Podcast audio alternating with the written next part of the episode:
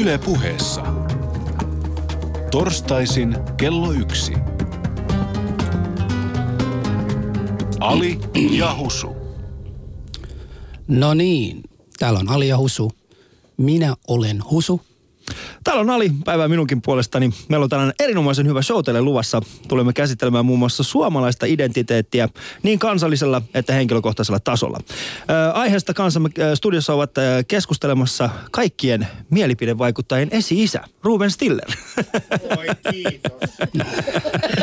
Hieno luonne. Mielipideautomaatti. Laittakaa rahaa sisään, niin tulee mielipiteitä.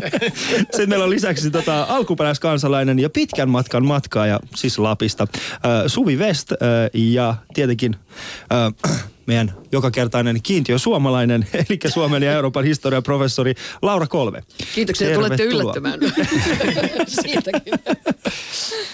Äh, arvoisat kuuntelijat, muistakaa, että meidän äh, lähetyksemme on erittäinkin interaktiivinen, eli pyydämme teitä osallistumaan meidän lähetyksemme soittamalla studion äh, numeroon 020 690 001 sekä yle.fi kautta puhe, siellä meidän shoutboxi ja, ja sitten tietenkin Twitterissä hashtagillä Ali ja Husu ja Facebookissa kaikki pienimmät, jotka on nyt jo siellä Facebookissa, niin sieltäkin voitte kyllä osallistua keskusteluun. No niin, mutta ennen kuin mennään siihen, tota, kuten tiedät, viimeinen päivä täällä viikon aikana on ollut tämän lätkä ja kannabiksesta on puhuttu kovasti ja me ollaan Alin kanssakin keskusteltu tästä ja haluaisin kysyä Alilta, niin Ali, mitäs mieltä sä oot näistä muuten? Niin, siis tämä tota, kannabiskohu, hän on mielenkiintoinen. Eli tässä tämän viikon aikana on selvinnyt tällainen, äh, eli nämä meidän urheat leijonat, nämä, jotka ovat siellä vihollislinjojen takana ottamassa turpaan, jotta me kotikatsomoissa voitaisiin huutaa niille kaikki, että syötä nyt, syötä nyt. Niin on, on käynyt ilmi, että joku heistä on käyttänyt kannabista.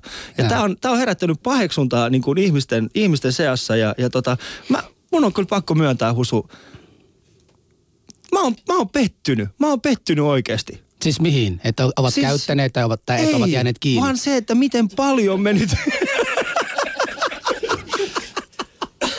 siis tietenkin sen on jäänyt kiinni siitä, se on nyt aika, siis äh, oletettavasti ovat käyttäneet, siis ei niinkään, että ovat käyttäneet, mutta oletettavasti ovat käyttäneet, koska oikeasti. Mm. Mutta Niin. niin. mut, Ali, mulla on tota, no, niin kaksi pointtia, joka Joo. tässä pitäisi niinku pakko niinku tuoda esille. Ensinnäkin sitä kaikkea, mitä on puhuttu kannabiksesta. Mm. En ole nähnyt missään, jossa on painotettu, että se niinku vahvistaa tai tulee semmoinen niinku, semmoinen hyperventiiliolo, että jaksaa tehdä enemmän. Sen sijaan sehän niinku enemmän down-meininki tulee siitä. Se, että pojat ovat pärjänneet, se vielä se, että ovat sen jälkeen ovat käyttäneet sitä, se on yksi asia. Mm. Toinen asia, jonka mun on pakko kyseenalaista uusi suomalaisena, on se, on, on se että, että kuinka luotettavia no venäläisten sitä niin kuin antidopinki vehjeet, mitkä on käytetty siinä, että, että, että voidaanko me luottaa siihen oikeasti, että, että kuka sitä on tulkitsenut, millä se on tulkittu. Niin, siis mä, mä, mä en, mä en niin ota tohon kantaa, että millä tavalla se on tutkittu tai muuta, mutta siis come on oikeasti. Siis vi, viime viikon Lance Armstrong tuli ulos ja, ja tota, hän sanoi, että hän on seitsemän kertaa, äh, siis hän on seitsemän kertaa voit, äh, voittanut Ranskan Tour de Francein. Mm-hmm. Ja, ja tota, hän on joka ikinen kerta käyttänyt niin kuin, äh, siis dopingia siinä. Joo. Ja, ja totta siis kuka ajatteli, että sitä, siis Tour de France, mennään Ranskan ympäri, siis polkupyörillä, hyvät naiset ja herrat. Mm. Jos mä menin, siis yrittäkää itse ajaa, ajaa autolla Ranskan ympäri ilman, että tulee peppu kipeäksi. Sitten me ollaan silleen, että tietenkin se on käyttänyt. Ja mun mielestä se kuuluu, se, ja nyt otetaan semmoinen, äh, ja mun ja, äh, mun ja Husun tietenkin, siis me ei haluta millään tavalla niin kuin, ähm, me ei olla niinku huumeiden puolesta. Tietenkin me ollaan sitä vastaan, mutta siis onhan tämä nyt typerää oikeasti. Ajatelkaa, jos siis lätkäpelaat, jos, jos meidän pojat siellä niinku, ne on siellä MM-kisoissa, jos ne on pilvessä ja ne tekee maaleja ja ne hakkaa Ruotsin, niin meidän pitäisi jumalauta antaa niille mitalli siitä oikeasti. Ne on niitä meidän sissitaistelijoita siellä vihollislinjojen takana. Siis toisen maailmansodan jälkeen, niin meillä ei ollut ketään yhtään. Siis toisessa maailmansodassa sissit käytti linjojen takana. Ja tää, siis, siis ne käytti piristeitä, ne käytti amfetamiini muun muassa. Ei tietenkään kaikki, mutta tietyt, eh, jotkut heistä käytti. Ja, tota, ja nämä on näitä samoja, nämä on niitä meidän nykyajan sissejä. Viedään ne vaan sinne, annetaan niille vaikka mitä huumeita ja katsotaan pärjääkö ne. Ja sitten kun ne on pärjännyt, niin sitten tullaan takaisin tänne, mennään Ruotsin rajalle ja huudetaan vaan sieltä, hei, me oltiin aineissa, kun voitettiin. Mitä teitä vaivaa? Joo, joo. Olisiko hyvä idea? No sitä, sitä, sitä en tiedä, mutta annetaanpa ehkä niin kuin meidän kuulijat tänään laittamaan mielipiteitä tästäkin, mutta mennäänpä vaikka päivän aiheisiin. Mennään päivän aiheisiin. Ali ja Husu. Yle.fi kautta puhe.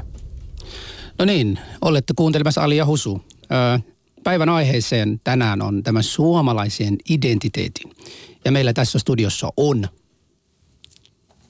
Ja meillä on studiossa mukana siis Ruben Stiller, Suvi West ja Laura Kolbe. Tervetuloa. Kiitos. Ö, Kuuntelijoille vielä muistutuksia, että voitte soittaa studion numeroon ö, 020690001 ö, sekä kommentoida keskustelua yle.fi kautta puhe ja tietenkin Facebookissa Yle Puheen sivuilla. Lisäksi Twitterissä hashtagilla Ali ja Husu. No niin, tässä ihan alustavasti tota, Lauran pitää varmaan heti päästä äänin tässä. Laura, näin keskustelun avaukseksi, miten sinä määrittelisit identiteetin? Se on käsite, joka on tavattoman vaikea, jos jollei suorastaan mahdoton määritellä, mutta juuri siksi sitä käytetään. Puhutaan kansallisesta identiteetistä, ihmisen yksilöllisestä identiteetistä. Mutta ehkä jonkinlainen semmoinen lavea ö, huomio voisi olla, että kysymys on jonkinlaisesta kulttuurisesta omakuvasta, joka ei kyllä ole mikään muuttumaton suuri. Että identiteetti muuttuu koko ajan ja siihen tulee uusia sävöjä, mutta että siinä on tämä yksilöllinen meidän omakuvamme ja sitten on yhteisön, josta on tapana puhua kansallisena identiteettinä. Kulttuurisestihan nämä rakentuu hyvin erityyppisesti ja ne ovat alati muuttuva määrä. Mm. Ö, Ruben, mm. kirjoitit tuossa vastikään ö, blogin, ö, jossa yritit, tai jossa määrittelit tällaisen niin kuin suomalaisuuden ja käytit muun muassa äm, termejä, suoma, tai siis tästä, niin kuin, tästä nykyisestä suomalaisuudesta tällaisia termejä kuin megasuomalainen ja kvasisuomalainen ja ö, suomalaisuus placebona, eli tällainen placebo-suomalaisuus, niin, niin mulle herää yksi semmoinen kysymys. Mikä on niin vaikeaa nyt tässä suomalaisessa identiteetissä? No sitä mäkin ihmettelen, eh, mutta täytyy noita käsitteitä, mitä mä heitin blogissa vähän täsmentää, että megasuomalainen on sellainen ihminen mun mielestä, joka määrittelee suomalaisuutensa maahanmuuttajien kautta. Siis suomalaistenhan, ne jotka sillä nyt uhoavat, täytyy olla erittäin kiitollisia maahanmuutosta, koska tämä suomalaisuus on hajoamassa ja sitä yritetään nyt pitää koossa muun muassa niin sanotulla maahanmuuttokriittisyydellä.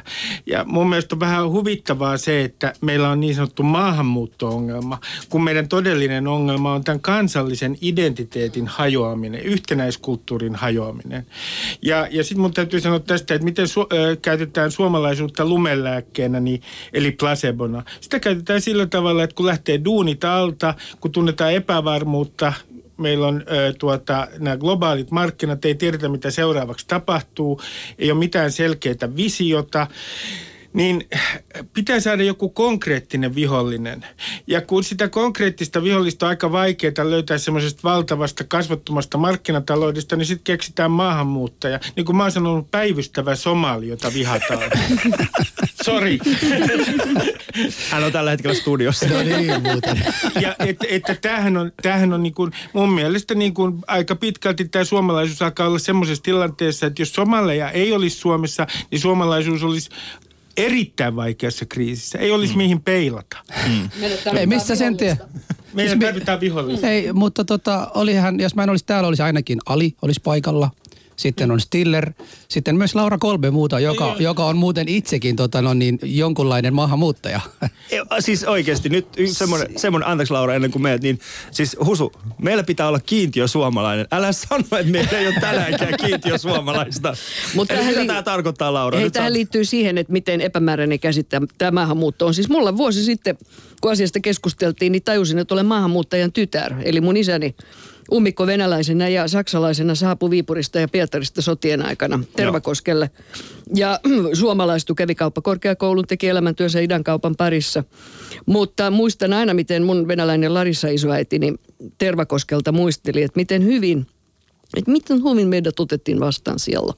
Että naapuriautoja introduseerattiin ja kerrottiin ja ovet avattiin, kahvia tarjottiin, teetä tuotiin, tuotiin eteen. Siis tämä oli sodan jälkeen. Tämä oli sodan aikana, siis silloin kun Viipuri tyhjennettiin. Me kolmella oli huvilla, huvilla siellä. Ja, tän, ja mun Olga tätini asui Tukholmassa, että mä oon niinku elänyt tämmöistä monenlaista, monikerroksista venäläisyyttä täällä, täällä Suomessa. Ja tajusin, että herra paratkoon todella olen maahanmuuttajan tytär.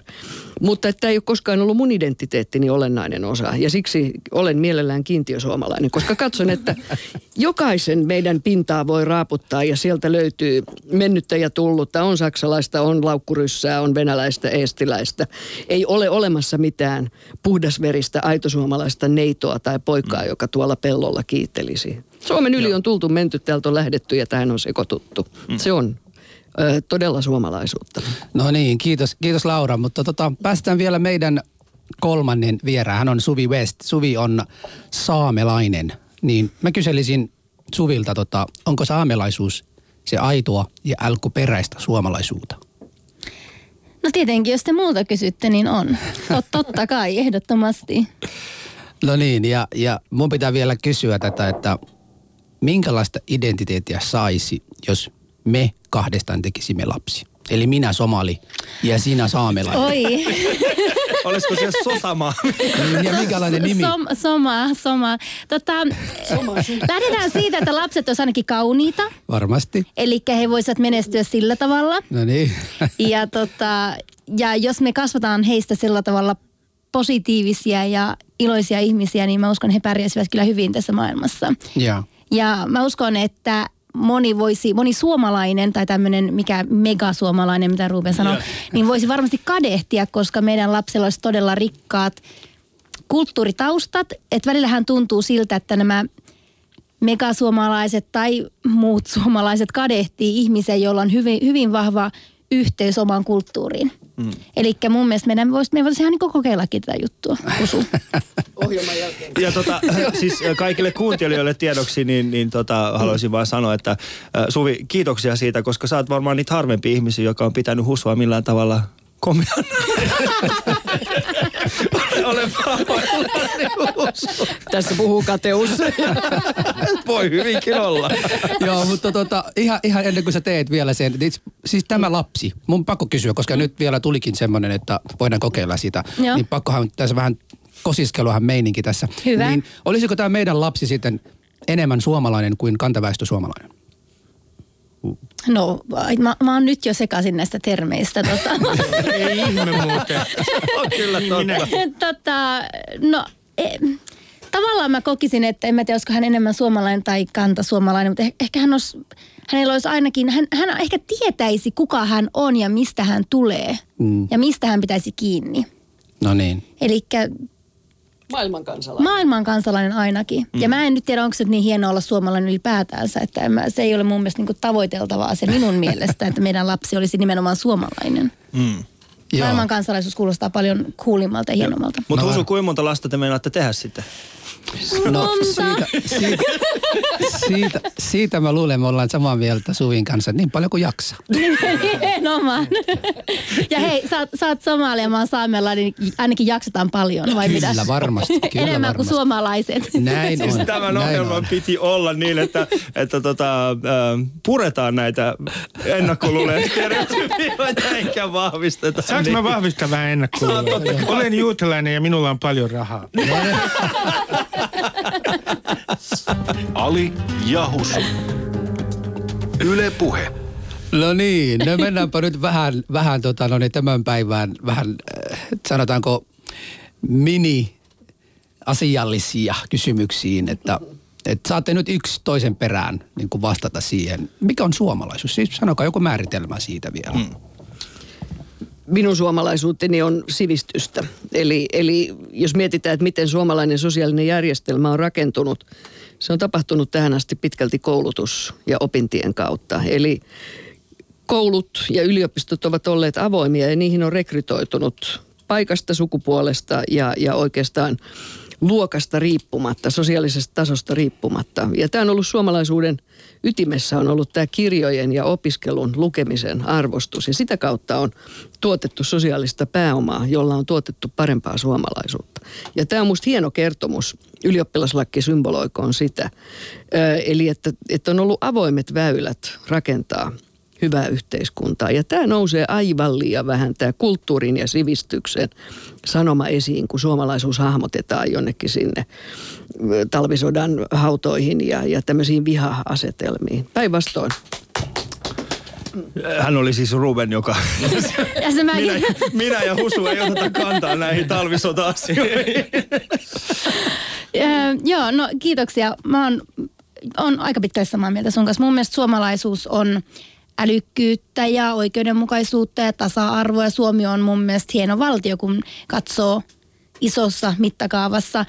Tietenkin nämä hienot asiat eivät toteudu saamelaisten kohdalla millään tavalla, mutta jos miettii muihin valtioihin verrattuna, niin mun mielestä suomalaiset saavat olla ylpeitä näistä kaikista asioista, mitä, miten he näyttävät ihmis, tai miten ihmisoikeudet on otettu huomioon.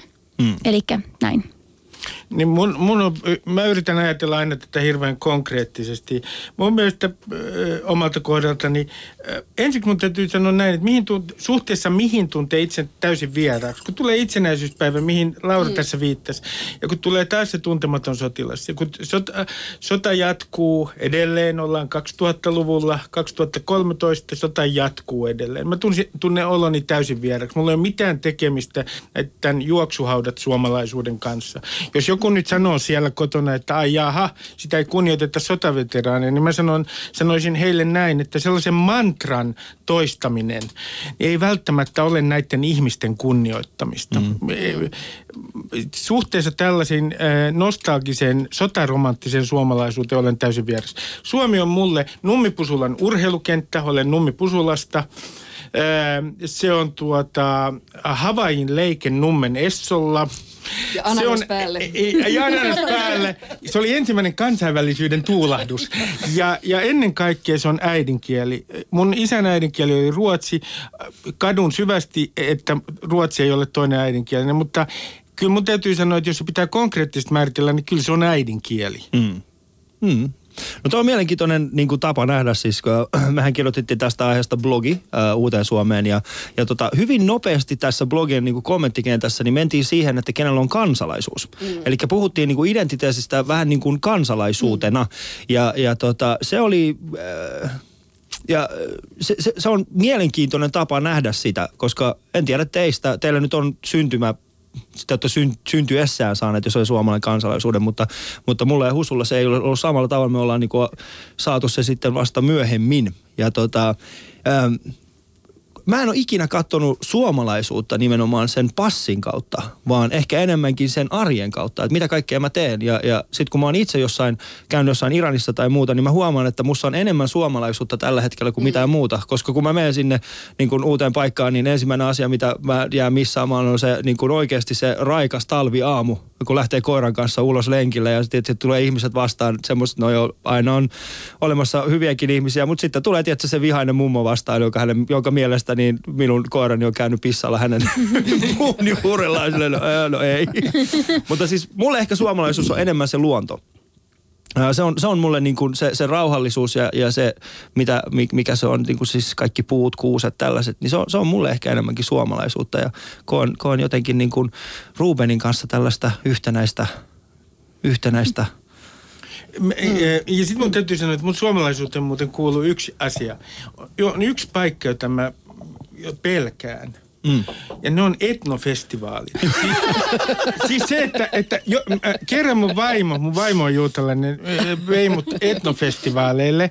Ja, ja mun tuli sellainen tunne, mä sanoin, että lähdetään irrotaan täkkiä pois, että äh, joko meidän täytyy tuota, alkaa soittaa viulua meidän mm. juutalaisten mm. täällä, tai sitten meidän täytyy laittaa joku pörssi tänne pystyyn, jotta me käyttäydytään niin kuin... Hankitte isot nenät vielä. Niin, ja mä, mun, mun pointti, jo, ja hankitaan isot nenät. Ja tota, mun pointti on tämä, että et, et, et tässä suvaitsevaisuuskeskustelussa, kun sitä pelataan suomalaisuuteen, niin usein meidät nähdään niin kuin vähemmistöt sit ihan yksinkertaisesti jonkinlaisina kulttuurillisina paketteina, joilla, ja, ja, joiden on sitten niin kuin suvaitsevaisuuden nimissä ää, niin kuin oltava niin kuin esimerkiksi vaan juutalainen. Mm. Mm. Ja e, e, mä olen myös vesijuoksija. Mutta toi on kyllä ihan totta, että enhän mäkään ole mediassa mikään muu kuin saamelainen. Ja mua mm. esitän, tässä on Suvi, hän on saamelainen. Että kyllä mä mieluummin olisin vaikka Suvi, hän on nainen tai hän on eloku- elokuvan tai TVn tekijä, mutta mä oon aina saamelainen ja, ja niin se vaan menee. Mm. Mun, mun, mun on niin kuin sanottava tässä, että, että suvaitsevaisuus on parhaimmillaan tämän lähetyksen tällä hetkellä. Meillä on niin studiossa iranilaistaustainen, joka tulee toimeen juutalaistaustaisen kaverin kanssa ihan hyvin. Sitten tässä on vieressä somalialainen. Tässä, tässä, sit tässä, tässä on vieressä alkuperäinen suomalainen saksalainen. Sitten vielä päälle somalialainen vielä Niin, tässä. se on. Joten, joten se tässä niin kuin parhaimmilla. Minulle taas suomalaisuus on aina tarkoittanut täsmällisyys, mm. ahkeruus. Sitten sellainen niin sisukkuus, sitä, että ei, ei anneta periksi helposti. Sitten ajoissa oleminen. Ja että se, että bussi lähtee. Mulla on vielä ongelma sen kanssa, mutta se, mulle aina, se on mulle aina tarkoittanut, se on suomalaisuus. Se, mitä mä oon niin arvostanut Suomessa suomalaisuudesta. Ja mä oon peräänkuuluttanut pitkään itsekin siitä, että se suomalaisuus ei ole enää sitä vaaleehoisuutta ja, ja se, että on sinisilmästä. Se ei ole se. Se, se ihminen, joka rakentaa tätä yhteiskuntaa, ajattelee sen, sen hyvää puoli ja, ja, ja niin ajattelee maailmanlaajuisesti, globaalisesti, että ei pelkästään sinne pikku typpykylässä, jossa hän asuu, niin se, hän on se suomalainen. Ja, ja mä näen se tässä myös meidän keskuudessa, että me tullaan toimeen tässä ihan hyvin ilman, että, että kukaan ei katso toinen toisiaan. Mutta me ollaan kaikki myös sivistyneitä ihmisiä, eikö se olisi hyvin huolestuttavaa, jos me alettaisiin tässä näin riitelemään. Mä oon sitä, sillä tavalla vähän eri mieltä sun kanssa, että se suvaitsevaisuus ei tapahdu tämän pöydän ääressä, vaan se tapahtuu siinä vaiheessa, kun mä alan vaikka juutalaisen kanssa hengailemaan vapaa-ajalla, koska mun mielestä hän on hieno ihminen mm. ja meillä synkkaa ihmiskemiat. Tai mä alan Alin kanssa tai Husun kanssa tekemään lapsia sen takia, koska mun mielestä olette hienoja miehiä, eikä sen takia, että mikä teidän etninen tausta on. Ja siinä vaiheessa, kun voidaan lopettaa tämmöinen keskustelu, että määritellään ihmiset etnisen taustan perusteella, niin siinä vaiheessa ollaan jo aika pitkällä suvaitsevaisuudessa. Mm. Joo. Juuri näin se menee. Eli, eli tämä on musta yksi suuri harha on tämä monikulttuurisuuden käsite, jonka olisin valmis heittämään roskatynnyriin saman tien. Koska Heitä, ei, heitä, heitän, heitän. heitä. Oikein symbolisesti tässä nyt teepussit lentää. Kiitos. Mutta tota, et lähtökohta on juuri tämä, että minkä ihmeen kulttuurin kasvattaja me ollaan. Mm. Koska se kulttuuri on niin abstrakti, niin se tuottaa vain ison kasan ennakkoluuloja ja epämääräisiä mielikuvia. Päinvastoin siis kiinnostavampaa kuin mikä on etnisyys tai kansallisuus. On se, oletko kotoisin maalta tai kaupungista, mitä koulua olet käynyt, mikä on yliopistokoulutuksesi, ammattisi, mitä harrastat. Nähdään on asioita, jotka yhdistää ihmisiä. Kenraali on kenraali Pakistanissa, Yhdysvalloissa, Venäjällä ja Suomessa. Siis tämmöiset ammattiidentiteetit on hyvin vahvoja.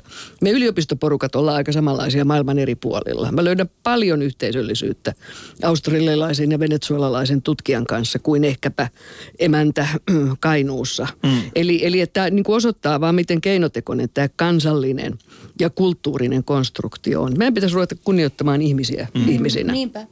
Joo, mä oon kyllä, sitten totakin mä mietin, että kun mä asun nyt Helsingissä täällä näin, niin välillä mä tunsin, ar- varsinkin aluksi tunsin hirsi syyllisyyttä siitä, niin, että miksi mä en hengaile muiden saamelaisten kanssa. Mm-hmm. Kun mä mieluummin hengaisin niin paljon mieluummin mun työkavereiden kanssa, ketten kanssa mulla on niin paljon yhteistä mm. enemmän. Ja nyt mä oon niin antanut itseni luvan, että vaikka olenkin saamelainen, se on ehkä ihan ok, että mä saan hengailla ihmisten kanssa, jotka eivät ole pelkästään saamelaisia. Mm. Mutta se, meni, se piti käydä tämmöinen hienoinen identiteettikriisi tämän kyllä.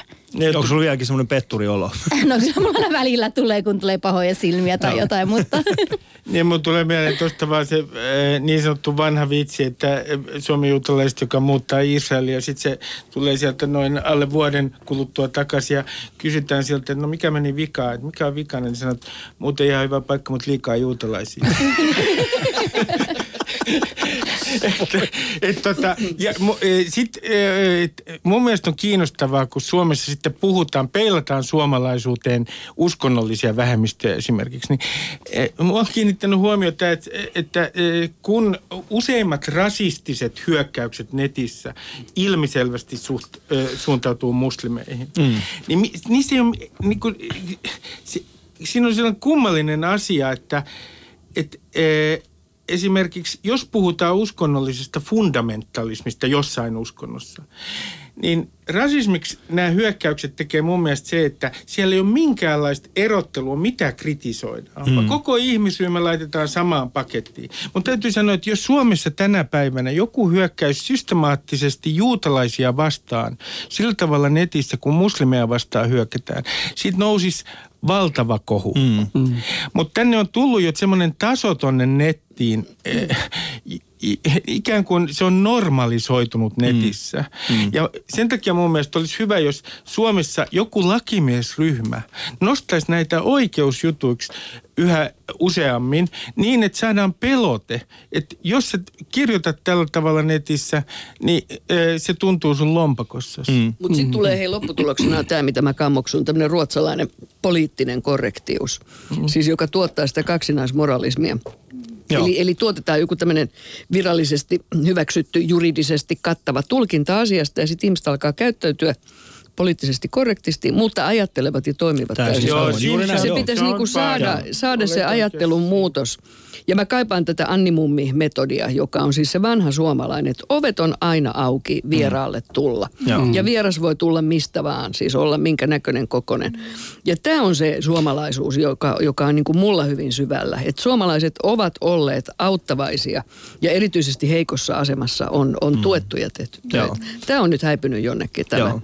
Ja siis äh, ottaakseni kantaa tähän, mitä Ruben sanoit niin kuin nettikirjoittelusta, niin mä oon ainakin huomannut sen, että, että tota, tällä hetkellä netissä käyty, niin kuin käytävä keskustelu, niin siellä haetaan nimenomaan tällaista uudenlaista suomalaisuutta, että mikä se nyt on. Ja musta vähän sen tuntuu, että kun se perinteinen tapa nähdä suomalaisuus, mikä oli kotiuskonto ja isänmaa, niin se on jollain tavalla kadonnut tässä keskustelussa. Mm. Ja, ja tota, kun ihmisiä on paljon enemmän, niin kuin erilaisia ihmisiä, ja, jotka, ja, jotka on varsinkin niin kuin mediassa tällä hetkellä, missä on myös meillä on Jani Toivola ja tietenkin Ruben itse tässä, meillä on Arman Alizad, minä ja Husu, niin tota, kun meitä on niin monenlaisia nykyään, niin se käsite, koti, uskonto ja isänmaa, niin sitä, tuntuuko teistä siltä, että et, et sitä ollaan uudelleen määrittelemässä? Ollaan uudelleen määrittelemässä sitä kotia ja, ja sitä uskontoa ja sitä isänmaata, ja nyt me ollaan siinä vaiheessa, missä, missä me ollaan niin kuin hakemassa sitä määrittelyä. O, i- mun mielestä ilman muuta se on hajoamassa. Tämä niin kuin kansallinen tarina, tämmöinen selkeä tarina, joka, mm. kun viittasin tuohon itsenäisyyspäivään ja tähän sotaromantiikkaan, niin, niin se on hajoamassa. Ja, ja tuloksena siitä, mu- mua on kiinnostunut tässä ilmiössä, tässä suomalaisuuden uudelleenmäärittelyssä yksi ilmiö. Nuoret miehet, jotka etsii jotain miehisyyttä siitä, että heillä on vihollinen, jota vastaan taistella. Mm. En sano, että siinä on mikään suora yhteys tähän sotaromantiikkaan, joka on ollut Suomessa vallalla. Mutta jos suoma, suomalaisuus määritellään yleisesti esimerkiksi itsenäisyyspäivänä niin, että se on taistelua vihollista vastaan, mm. niin en mä pidä minään ihmeenä, että tietty osa nuorista miehistä, jotka etsii tietään, niin etsii myös niin kuin vihollista. Koska ainoa sankarikuva, mikä meillä on kaksi sankarikuvaa, mitä meille ta- tarjotaan, tai kolme. Yksi on se, että taistelet sodassa, toinen se, että sä oot jääkiekkoilija ja sillä tavalla suomalainen. Ja kolmas on se, että olet äärimmäisen nopeasti rikastunut ihminen, johon useimmat ei pysty. Hmm. No ei, eikä välttämättä NHL-tason jääkiekkoilijaksikaan. Ja tässä musta tuntuu, että on ehkä kysymys tämmöisen suomalaisen miehisyyden tietynlaisesta kriisistä. Nuorilla kundeilla ei ole mitään sellaista sankaritarinaa, niin sitten tartutaan siihen, että meidän täytyy realistista sankaritarinaa, niin sitten tartutaan siihen, että, että meillä on nyt vihollinen. Ja ainakin niin kuin tässä tilanteessa, jossa mulla ei ole mitään visioita, niin ainakin mä tunnen itseni arvokkaaksi sitä kautta, että mä olen suomalaisempi kuin muu. Mm. Mm. Joo, mutta siis nuoret miehethän, nehän on tosi hukassa ja eikä ne ole mitään järjenjättiläisiä koskaan olleetkaan ja ne eivät ole yhtään Okei, tämä on tämmöinen stereotypia, mutta... Joo. mutta Vähemmistöllä on oikeus esittää stereotypia. Nimenomaan. Mutta siis tavallaan kun vertaa taas nuoriin naisiin, mä en tiedä miten se suomalaisessa kulttuurissa on, mutta saamassa kulttuurissa on sillä tavalla, että pojat kasvatetaan prinsseiksi ja poikien ei tarvitse tehdä hirveästi mitään elämänsä eteen, mm. kun taas naisten pitää ottaa se rooli ja selviytyä ja pärjätä, jonka, joka aiheuttaa sen, että naiset tosiaan menee kouluun ja hankkii itse, luo itsellensä mahdollisuuksia toisin kuin pojat, joille pitää luoda niitä mahdollisuuksia. Ja kun mä tiedän, että pojat on just tommosia, niiden pitää, niillä on niin paljon energiaa sisällä, ne ei oikein tiedä mihin ne sen purkaa. Kun taas nuoret naiset on alkanut mummoilemaan. Ne tekee Karjalan piirakoita, ne neuloo sukkia ja palmikkoneuleita ja ne menee takaisin omaan mummonsa oppeihin. Ja mun mielestä se on aivan mahtava asia, että ne etsii sieltä sitä rikkautta. Mm. Mutta eli niin naiset pärjää, miehet ei, että on se, niin se lopputulos nyt sitten. Mutta tässäkin on niinku hämmästyttävää, kun miettii, että miten suomalainen kulttuuri on rakennettu. Otetaan joku Jean Sibelius tai Akseli Gallen Kallella tai Eero Jäänefelt tai Markku Piri tai joku näistä meidän nuorista kirjailijoista tai taiteilijoista. Niin onhan meillä nyt herra paratkoon kulttuurisia esikuvia miehille. Mm. Mutta mut se ei jotenkin tämmöinen taiteelliskulttuurinen painotus ei ole tässä mediajulkisuudessa mm. kovin vahva. Joo. Mennään jonnekin Ruotsiin, siellä on jo niin kuin sallittua hyppiä, poikakin saa hyppiä paljetit päällä laulamassa Euroviisua. Tai jonnekin Hollantiin, jossa nuoret miehet käy kuuntelemassa klassista musiikkia. Mm. Että on hyvin, hyvin rajallinen, mutta että siinä jokainen voi tehdä perhekohtaisesti enemmän, että kulttuurista tulisi myös pojille vaihtoehto identiteetti. Joo, juuri näin, juuri näin olemme, olemme varmastikin samalla kartoilla. Ali ja Husu. Yle Puhe. Yes, äh, hyvät naiset ja herrat, tervetuloa takaisin tähän meidän lähetykseen. Olipa muuten Missä me käytiin? Lähetykseen. Siis joo, ja jos tulitte vasta nyt tähän lähetykseen mukaan, niin tässä on Ali ja Husu. Meillä on, äh, olemme keskustelemassa identiteetistä. Meillä on äh, tota, studiossa mukana keskustelemassa kanssamme Ruben Stiller, Suvi West ja sitten Laura Kolbe. Ja äh, tosiaan muistakaa, että voitte, voitte osallistua tähän meidän lähetykseen. Voitte vaikuttaa siihen, mistä me juttelemme Shoutboxin kautta yle, yle.fi kautta puhe. Lisäksi Facebookissa ja tietenkin se, mitä me toivomme teiltä erityisen paljon, varsinkin tämän päivän keskustelu, keskustelussa on se, että soitatte tähän studioon. Täällä on Ali ja Husu, olet suorassa lähetyksessä. No niin, Juha Eteläpoimalta terve. Tervehdys Juha. Tuota, vähän ehkä ohi aiheen, mutta tuo sana suvaitsevaisuus, mistä tuossa keskusteltiin aiemmin, niin olen, olen halunnut ottaa aina kantaa tähän, että mä, mua jotenkin ärsyttää kyseinen sana. Koska jos lähtee määrittelemään sanan oikeaa merkitystä, niin ihminen, joka julistaa olevansa suvaitsevainen, niin kirjaimellisesti sehän silloin asettaa itsensä ylempään arvoon, että hän suvaitsee alempiarvoista. Esimerkiksi jos mulla pörrää kärpänen korvas, niin mähän saatan ajatella, että suvaitsenko mä sen vai en. Todennäköisesti en ja äitistän kärpäsen pois. Mutta varsinkin suomalaiset poliitikot käyttää tätä suvaitsevaisuus-sanaa, niin se mua ärsyttää sellainen, että he suvaitsee muita, muun rotuisia ihmisiä, niin se on jotenkin mun mielestä väärä tapa lähestyä koko asiaa. Mm. Silloin he paukuttaa henkseleitä ja asettaa itsensä tosiaan niin kuin ylemmäs tässä asiassa. Että siinä mennään kyllä pahasti mettään. Että itse ajattelen, että suomalaisuus, no identiteettinä enemmänkin se on se mielentila. Sillä lailla mä sitä kuvaisin, että ei sillä ole merkitystä tässä syntyperällä, vaan se, että osallistuu tämän yhteiskunnan rakentamiseen, niin kuin tässä aikaisemmin joku keskustelijasta sanoi. Oletko, oletko tota, no niin, studion vieraiden kanssa sitten samaa mieltä, että se ei ole enää sitä vaaleajoisuutta tai sitä, sitä va- si- sinisilmäisyyttä, mutta se on enemmän tätä käytäytymistä ja miten täällä elää?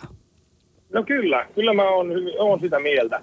Että ää, se on juurikin se, että mä tykkään, että puhutaan, että oma kulttuuri säilyy. Joo. Mä tykkään, sana monikulttuurisuuskin on sellainen asia, että mä, mä tykkään monikulttuurisuudesta, mutta mä tykkään siitä sellaisena, että sitä on ympäri maailmaa. Mm. Että siksi mä en haluaisi, että Suomi, Suomen oma kulttuuri, suomalaisuus katoaa. Mm. Että toki se on mukavaa, Mu- musta se on hienoa olla monikulttuurinen, että täällä on eri rotuisia ihmisiä. Se on ihan sama, minkä, mikä on syntyperä, mutta kunhan me ollaan osa tätä omaa yhteiskuntaa.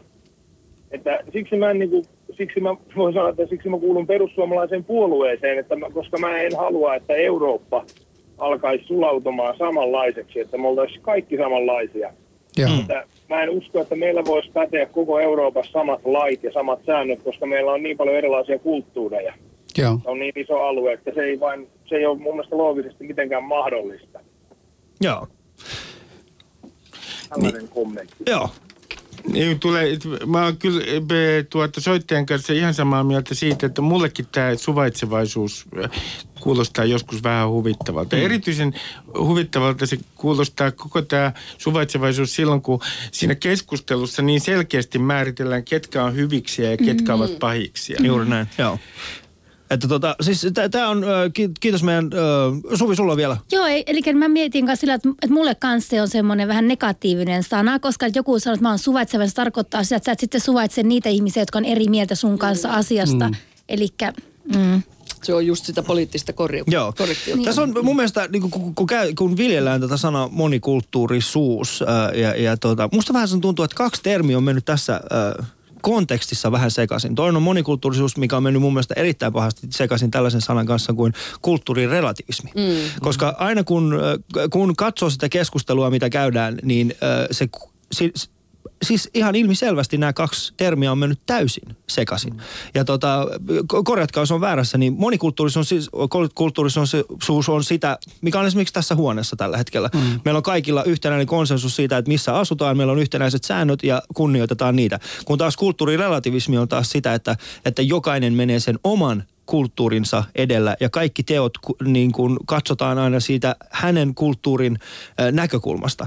Ja, ja tämä on mun mielestä vähän mielenkiintoinen lähtöasetelma, että se, että meneekö sitten EUn myötä suomalaisuus, katoaako se? Onko se semmoinen asia, mikä voi kadota vaan yhtenä päivänä? Päinvastoin siis tässä just mikä on se kulttuuri, johon me sitoudutaan. Nyt lähdetään siitä, että me ollaan nationalisteja, siis me sitoudumme johonkin kansakuntaan. No ei semmoista käsi, todellisuutta olemassa kuin kansakunta, se on konstruktio.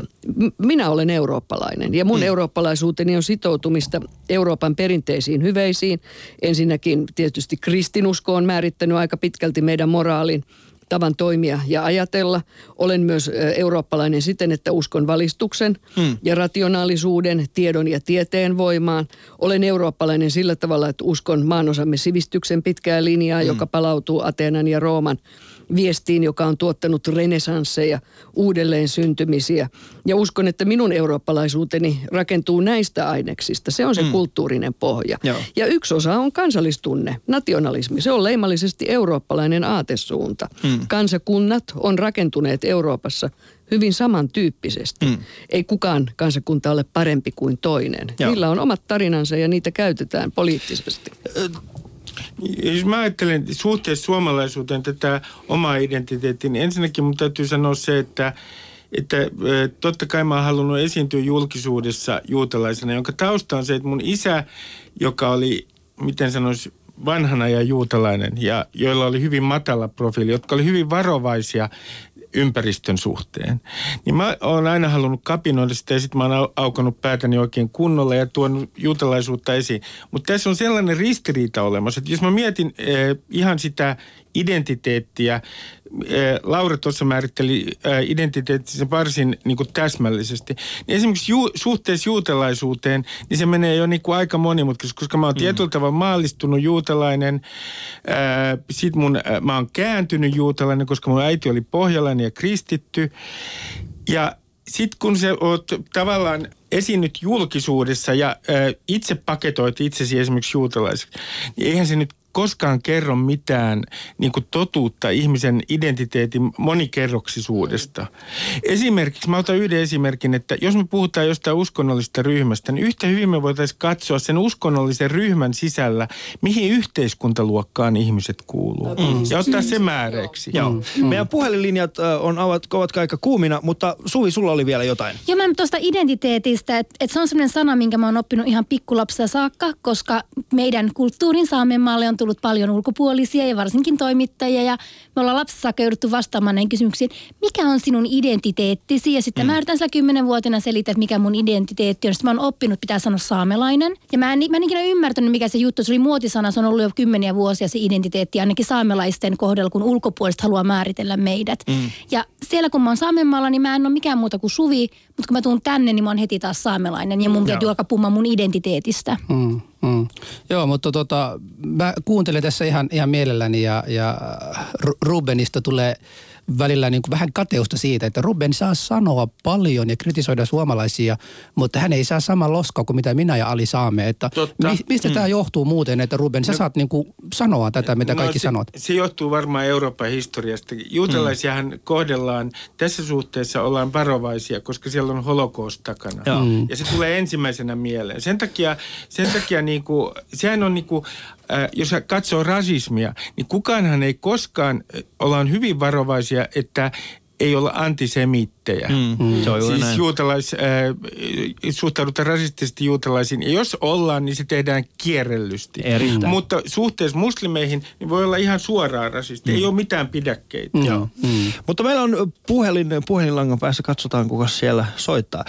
Hei, olet soittanut no, suoraan lähetykseemme.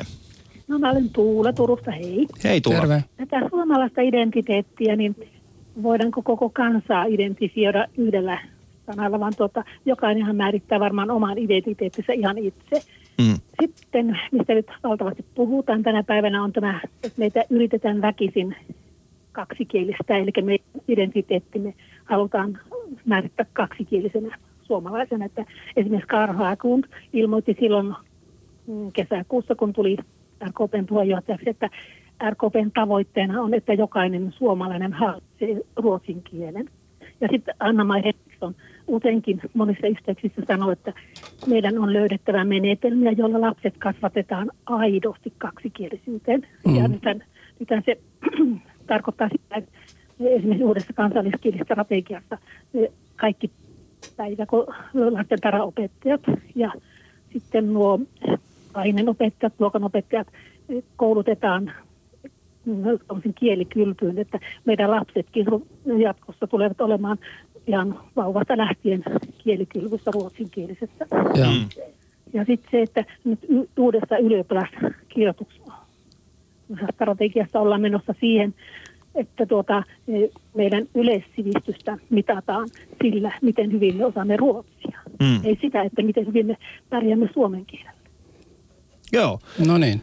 Kiitos, kiitos Tuula Turusta. Toivon, että, keskus, toivon, että jatkaisitte keskustelua esimerkiksi tästä. Joo. Joo. Katsotaan, saammeko hänestä kiinni. En, en, en ole kyllä huomannut, että suomenruotsalaisilla olisi mitään salaliittoa, jossa koko kansa yritetään laittaa väkisin kielikylpyyn. Olen soittajan kanssa eri mieltä. Ja, ja tuota, minä olisin itse asiassa kannattaisi ideaa, että kaikki laitettaisiin pakolla ruotsin kielen kielikylpy. Olen lämpimästi sen kannattaja. ja Okso. Sehän on tosi hieno asia, jos saa kahta kieltä, Joo. koska se, eikö se te, jos lapsi oppii ihan alusta saakka kaksikieliseksi, niin mm. siitä tulee älykkäämpi tai jotain. No Siksi saamme olla niin älykkäitä. Jos katsotaan, en halua millään tavalla dissata omaa vauvaani, mutta jos hän on tällä hetkellä vuosi ja suurin piirtein viisi kuukautta ja hänestä on tulossa kaksi kieliä, niin hän ei kovinkaan älykkäältä vaikuta Anteeksi vaan rakkaani, mutta, mutta se joskus... tulee, se tulee, se tulee vielä. Hei, se kasvaa, se kasvaa hitaammin. Mulla, mä elän kaksikielisessä perheessä, mulla on täysin kaksikieliset lapset ja katson, että se on valtava rikkaus. Mm. Ymmärtää kahta maailmaa, ymmärtää ruotsin kielen kautta skandinaavista identiteettiä ja keskustelua. Sehän on hieno asia. Meidän historia on kaksikielisyyden historia. Suomea ei voi tutkia, jos ei osaa ruotsia. Ja se on valtavan, valtavan suuremmoinen asia, mutta en myöskään näe mitään pakkotoimenpiteitä, vaan mahdollistaa. Niin, tuota, että et jos miettii vaikka lapsien tulevaisuutta, niin jos hän osaa kahta kieltä tai useampaa kieltä, niin mikä työtarjous. Ma, niin mikä maailman avous, jos miettii vaikka työtarjouksia tai mitä tahansa. Mm. Sehän on hieno asia, että osaa kieliä. Mm. Mä tässä vähän meidän shoutboxia tässä katselen ja tota, siitä viimeisessä kysymyksessä, että kuka, kuka niin kuin sulle on antanut, tai miten sä pääsit niin, että sä voit kritisoida porukkaa, etkä sä sitä loska. Täällä on tullut kaiken näköistä. Yksi on, Ruben on lunastanut paikansa täällä. Niin mä kysyn, milloin minä ja Ali ollaan sitten lunastaneet, että me voidaan kanssa kritisoida suomalaisia ja, ja pitääkö meitäkin niin kuin vainota, niin kuin teikäläisiä on joskus mm. vainottu mm. niin paljon missä vaiheessa niin kuin tässä. Ja, ja myös toisenkin viesti, mikä on tullut, on se, että, että miksi tästä niin kuin jankutetaan. Ja, ja musta meidän on pakko näistä asioista keskustella hmm. siinä mielessä, että me ei voida päästä yli tästä ennen kuin me ollaan keskusteltu ja päästetty niin kuin siihen tulokseen, että tätä ollaan mieltä kaikki. Mm. Mutta mut, tämä on mun mielestä, se on hyvä kysymys. Että se on just tämä kysymys, että kuinka kauan u, niin sanotun uussuomalaisen pitää olla äh, tuota, äh, uussuomalainen, jotta hän muuttuu kantasuomalaiseksi. Joo. Tässähän on tämä sama kysymys. Mm. Joo. Ja mä en ole ainakaan, siis mun täytyy sanoa näin, mä ärsyttää tämä jako uussuomalaisia ja kantasuomalaisia niin paljon, että, että voin sanoa näin, että en enää kutsu itseäni kantasuomalaiseksi. Mä, mun mielestä joidenkin piirien tämä suomalaisuus on täällä sellaista, että, että mä olen ihan samaa mieltä heidän kanssaan. Ei esimerkiksi joku Ruben Stiller ole tarpeeksi suomalainen varmasti. Mm, mm. Mm. Ali ja Husu. Jees, ja arvoisat kuulijat, jotka on tulleet täältä, jo, jotka ovat vastikään tulleet tähän lähetykseen mukaan. Tämä on Ali ja Husu ja keskustelemme identiteetistä ja meillä on studiossa vieraana Ruben Stille, Suvi West ja Laura Kolbe. Tähän asti ollaan käsitelty mun mielestä melko laajasti tätä identiteettiaihetta vähän niin kuin eri näkökulmista, mutta yksi sellainen näkökulma, mitä minua erityisesti kiinnostaa, on se, että millä tavalla nykyiset rajat vaikuttavat. Eli siis puhutaan niin kuin ihan niin kuin kansalliset rajat. Mm. Miten nämä vaikuttaa teidän mielestä identiteettiin? No mun täytyy sanoa näin, että Ne vaikuttaa henkilökohtaisesti sillä tavalla, että yleensä aina kun menen eh, Suomen rajojen ulkopuolelle ja Ruotsiin, hmm. niin tunnen olevani kadoksissa. Musta ei ole mitään kansainvälistä ihmistä. Joo. Hmm. Ja silloin kun mä menen, joku mä oon Tukholmassa, niin mä tunnen olevani suomalainen. Joo. Sen ainoa kerran kun mä oon ollut Israelissa, niin mä tunsin olevani niin suomalainen, että mm, sen suomalaisempaa äh, hahmoa ei ole varmaan nähtykään. Mulla on Hmm. semmoinen tunne, että mä ikinä pärjäisi tässä maassa. Joo. Joten se, että sen suomalaisuuden jollain tavalla kokee, niin mä ainakin koen sen nimenomaan eh, vieraassa paikassa, mm. semmoisena täydellisenä outoutena. Ja mikä mun mielestä suomalaisuuteen ulkomailla, ainakin mun kohdalla, kuuluu täydellisenä kömpelyytenä. Mm. Joo. Hei, on olemassa kaksi rajaa. On siis se todellinen valtakunnan raja ja sitten on se raja, joka on tuolla meidän korvien välissä, mm. joka me sävytetään vähän eri tavalla. Mm. Ja totta kai, jos katsotaan Euroopan historiaa ja Suomen historiaa, niin me ollaan siinä idän ja lännen. Mm. Samalla tavalla kuin Serbia, samalla tavalla kuin Unkari, samalla tavalla kuin Bulgaria, Puola, Viro, Latvia, Liettua. Meillä on kertomuksia historiassa, jotka liittyy tähän rajaan, sen ylittämiseen, sen mukana tuomaan uhkaan, rajalla käytyihin sotiin. Tämä on aivan selvä, siis se, mm. se on olennainen osa meidän identiteettiä. Mm. Mutta sitten me ylitämme sen rajan. Esimerkiksi mm. mä tunnen toisin kuin Ruben oloni kotoisaksi missä tahansa maailman suurkaupungissa. Mm. Koska kaupunkitutkijana tunnen kaupungit, tiedän miten ne toimii. Ja juuri vietin pari päivää Bukarestissa. Ihana kaupunki, eurooppalainen, Joo. vähän kuin Helsinki. Eli rajat on meidän korvien välissä. Sitten mm. annetaan poliittinen merkitys ja näin. Mm. Joo. No mulle tietenkin, kun, tai en mä en oikeastaan koe edes olevani suomalainen, mm. vaan mä olen saamelainen ja kun mä olen täällä Helsingissä eli Suomessa, niin mä olen lomalla. Mulla on täällä aika hauskaa. Mä lomailen, mä oon poissa mun kulttuurin piiristä ja kontrollista. Ja tota, mulle Suomen valtion rajat ei sinänsä ole tärkeää, että, että mähän, mä oon kotona niin kotimaassani, kun mä olen vaikka Norjan puolella Saamenmaata tai Ruotsin puolella Saamenmaata. Ja no Venäjä on jo niin HC, kun siellä on ne oikeudet vähän niin ja näin, niin se on jo vähän HCtä, mutta et, et mä oon ulkomailla, kun mä oon täällä ja mä oon kotona, kun mä oon vaikka mm. Norjassa. Mm. Joo. Mulle pikemminkin yksi kysymys, mikä on viime aikoina mietityttänyt, että miten ne rajat kulkee Suomen sisällä. Mm. Mä oon Varsinais-Suomen ja Uudenmaan rajalta, siis läntiseltä alueelta Suomesta. Mm. Kun mä menen Lappeenrantaan, niin mä tulen äh, tunnen tulevani aivan toiseen maailmaan, mm. miten ihmiset ottaa kontaktia. Mm. Tai jos mä menen Kuopioon. Mä oon aina ihmetellyt, mä luulen, että yksi yksi syy myös siihen, että, että täällä on vähän ongelmia lievästi sanoen vierauden kohtaamisessa on se, että suomalaisten olisi pitänyt enemmän kiinnittää meidän omakuvassa huomiota näiden heimojen eroihin. Mm. Mm. O, o, o, Siis sehän on suoranainen uskontoon tämä heimoismi. Ollaanko hämälläisiä vai karjalaisia vai puhutko siellä Turun murretta? Oot varmaan, sä tiedät tästä paljon enemmän, mutta mulla on sellainen tunne, että se, se mikä on suomalaisen perustyyppi, se on joku koskella tuntemattomasta sotilasta.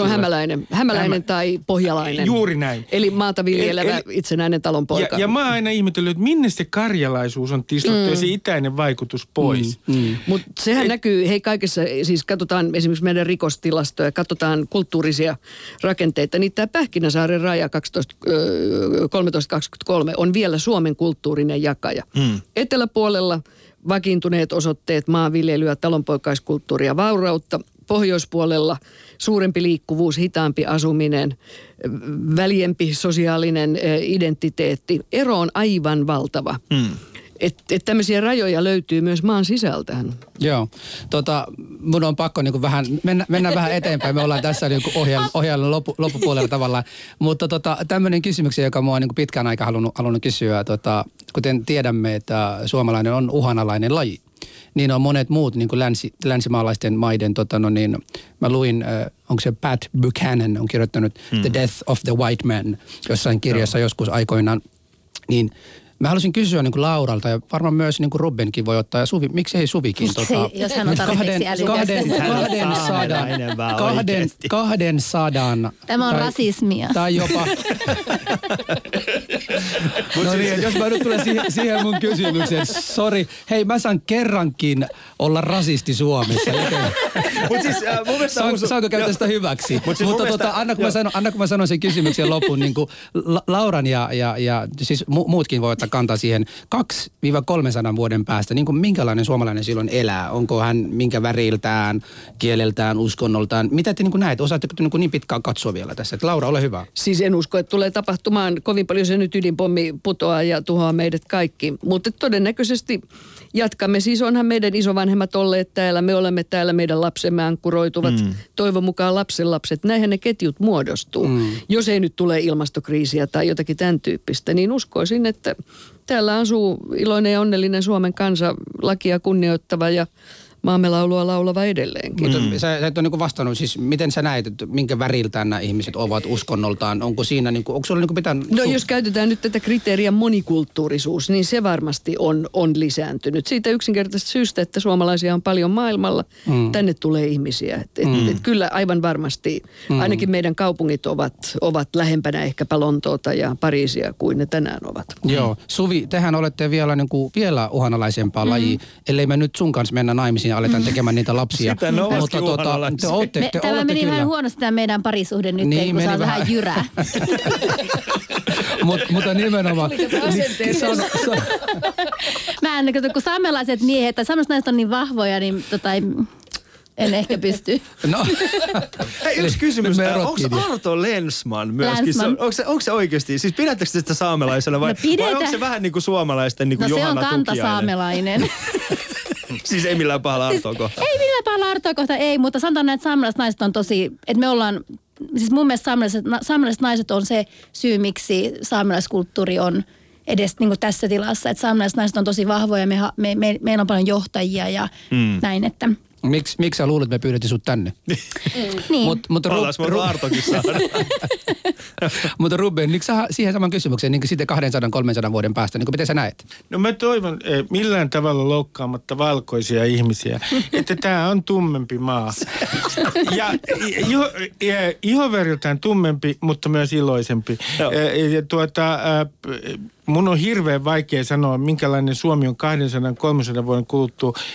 Sen takia, että mun mielestä alkaa olla jo niin, äh, kun taloudelliset suhdanteet muuttuu hetkessä, mm. että on jopa kymmenen vuotta eteenpäin vaikea ennakoida, mm. mitä tässä maassa oikein Joo. tapahtuu. Mm. Koska se todellisuus on kuitenkin se, niin kun, kun puhutaan tällaisesta, niin kuin, no tää, tää, tää, mä, mä saan No ei se haittaa, mä sanon sen. Niin tos, todellisuus on se, että äh, siis äh, rotuna valkoisuus, se on oikeasti vähän vaarallinen, koska sehän voidaan muuttaa sukupolvessa. Mm. Mutta se, että saadaan se takaisin, niin se kestää tuhansia vuosia. To, mutta saamelaiset on taas, meillä on semmoinen juttu, että mehän taas vaalennetaan tai Niin. niin. vaal, vaalennutaan koko ajan. Ja se on negatiivinen asia, koska me halutaan olla tummia. Eli mm. niin kun, jos Saamen maahan muuttaa enemmän just haimaalaisia tai somaaleja, niin me saadaan takaisin sitä meidän niin alkuperäistä luukkia. Joo. Niin se olisi niin meille positiivinen asia, että me mikä tummennutaan. se tummuuden aste on niin kuin alkuperäisesti Niin se pitäisi kyllä... Husu, husun tummus. Voisi olla, tietysti semmoinen pep... Ei, no. ei, mun mielestä Pepsodentin pitäisi, kun niillä on, tiedätkö, se, se, se hammasvalkoisuus. Niin. Niillä pitäisi olla semmoinen... Samanlainen, no, mutta sanotaan näitä haimaalaiset näytöt. että Haimaalaiset on hyvin pidetty ja saamenmaalaiset tulee haimaalainen vaiva vaikka sinne, Joo. niin, koska ne on hyvin saamelaisten näköisiä. Joo. Eli semmoinen, eli mä to, melkein lähtisin Alin kanssa Ai, ai, ai. tekemään, koska tulisi niinku semmoinen hyvä miksi, ihonväri miksi. Niin se on vähän semmoinen, se on vähän niin kuin husu light. No miten se silmäisyys on saamelaiset niin Ruskea, no, joo, se kauneus, ruskea silmäisyys, ö, tummat, tummat hiukset ja vähän Joo. niin kuin semmoinen olivinvihreä iho ja sitten lyhyt, lyhyt pitää olla ja eikä mitenkään erityisen laiha, että pärjää pohjoisessa. Siis lyhyt, se ei voi olla Ali, koska hän on kaksi ja puoli metrinen No se kaveri. on, se on Joo. totta. Vielä etsitään joku haimaalainen. Mutta siis musta vähän tuntuu, jos, jos minä ja Suvi tehtäisiin mm. yhdessä lapsi, niin se lapsi olisi niin kuin meidän välistä, eli semmoinen puolitoista metriä. Mutta Niin, mun tulee vaan mieleen, että mistä suomalaisen tunnistaa sit, kun on itse ulkomailla ja Niin. ei kuule kieltä, mitä ne puhuu. Mun Vyölaukku. tapa tunn... eh, No mulla on aina vyöllä. Ä, ei nyt ruveta rasisteiksi, tyylirasisteiksi täällä. Tuota, ä, ä, ä, Väinämöisen laki. ei, se tunnistaa kävelytyylistä. Se on Joo. pikkasen sellainen kävelytyyli ruotsalaisiin esimerkiksi verrattuna, niin kuin olisi vähän sukset jalassa usein. Laahustava. Laahustava. Laahustava. Joo. Ja epävarmuus. Joo, ihan epävarmuus. Joo, Välyilevä katse. Kyllä. Mutta hei, tota, tota, nyt tunnin keskustelun jälkeen meidän pitäisi johonkin tulokseen tulla. juuri näin. Niin, joten, joten ennen kuin tota siihen tulokseen samalla vastattiin, mutta myös haluaisin kysyä, siis onko tämä kahden vuoden, 200 vuoden päästä silloin tämä suomala, Suomen, suomalainen sisu olemassa? Ja, ja myös tota, no niin, Laura on tavallaan vastannut tähän kysymykseen. Laura on eurooppalainen. Hän sanoi, että olen enemmän eurooppalainen. Niin Suvin ja tota, no niin, ö, niin sanoka, sanoka tekin. Tota, No, no, mulla ei mitä- ole harmaita aavistusta, koska mä, en, mä koen, että mä en tunne suomalaista sisua. Mä en niin näe, mikä se suomalainen sisu on ja näin, Joo. koska mun mielestä saamelaiset ovat sisukkaampi kanssa suomalaisiin verrattuna. Niin mä en, nyt aina kun puhutaan suomalainen sisu, sitä ja tätä, niin, mit, niin kuin mikä se on ja missä se on. Mm. Mutta sen mä voisin sanoa, että ei tietenkään liity millään tavalla tähän aiheeseen, että mä en koe, ö, mä en, mä en koe, että identifio, mä en identifioidu suomalaisiin enkä länsimaalaisiin, mä identifioidun saamelaisiin ja muihin alkuperäiskansoihin. Joo. Ruotsi ei ole mun lähin, läheinen naapuri, vaan esimerkiksi Amerikan Intianit on mulle paljon läheisempi naapuri. Mm. Joo. Joo. Ruben. Öö, siis mihin identifioidun? Niin. Tuota, jos mä ajattelen, jaa, eh, kyllä mä melkein niin kuin sanoisin näin, että mä, eh, mihin mä toivoisin, että tämä menee tämä suomalaisuus, niin siihen, että nämä kansalliset tarinat niin kuin hajoaa niin kunnolla, että meidän on niin kuin, äh, että me ole, olemme aidosti, kestämme omaa hämmennystämme. Mm. Mä toivon, että se tila tulee olemaan se, ö, sellainen. Mitä tulee omaan identiteettiin, niin mä voin aika rehellisesti sanoa, että välillä mulla ei ole aavistustakaan, mikä se on. Joo. Ja mä pidän sitä niin kuin itse asiassa aina välillä tuota... Se on hirveän luova tila. On, se on ihan hyvä, hyvä tila välillä. Joo, Joo tota, äh, siis tämä oli hieno keskustelu. Ja tota, äh, haluaisin kiittää tässä vaiheessa kaikkia meidän vieraita. Joo, Äh, mutta tota, ennen, kuin, ennen kuin ihan pikkasen lopetetaan, tota, mun on pakko kysyä, kun mä oon kansalaisjärjestön ihminen ja Ruben joskus tota, perusti tämmöisen yhdistyksen. Pitääkö muuten paikansa, että teillä oli joskus sellainen pienen penisten miesten ry-nimisen yhdistyksen, Ruben? Hyvä, että muistutit. Pitää paikkansa, että perustin sellaisen yhdessä radio-ohjelmassa. Ja tuota, mun mielestä tämä osoittaa, että mä oon aina taistellut vähemmistöjen puolella. No niin. Mutta Kiitos, tota, Ruben. Kiitoksia Ruben, kiitoksia Suvi, kiitoksia Laura, että pääsitte tähän mukaan. Ö, haluaisin yhden asian sanoa meidän kaikille kuuntelijoille, että tota, yksi sellainen asia, mistä, mistä haluaisin niin mainita on se, että oli identiteettisi mikä tahansa, mm. niin se ei tarkoita sitä, että, että, tota, että sinulla olisi vähempi ihmisarvo. Mun Ole mielestä hyvä se on, ihminen. Niin, ole, ole hyvä ihminen. Ja tota, mä olisin sen verran sanoa, että tota, ei tehdä semmoista virhettä, että, että lääkäri, joka muuttaa Lappeenrannasta, ei, joka muuttaa Pietarista Lappeenrantaan 170 kilometrin päähän, niin hänestä tulee rajalla siivoja. Mm. Mutta samaan aikaan ihminen, joka muuttaa 350 kilometrin sisältä Helsingistä, vaikka Viitasaarelta ei nimetä mainia, niin hänestä tulee Helsingissä täysin pätevä kansanedustaja. Mm. Niin pidetään huoli siitä, että tota, ihmisillä on hyvä olo. Tämä on ollut Ali ja Husu. Meillä oli erittäin hauskaa. Joo. Kiitoksia teille kaikille. Hei hei. Yle puheessa. Ali ja Husu. Torstaisin kello yksi.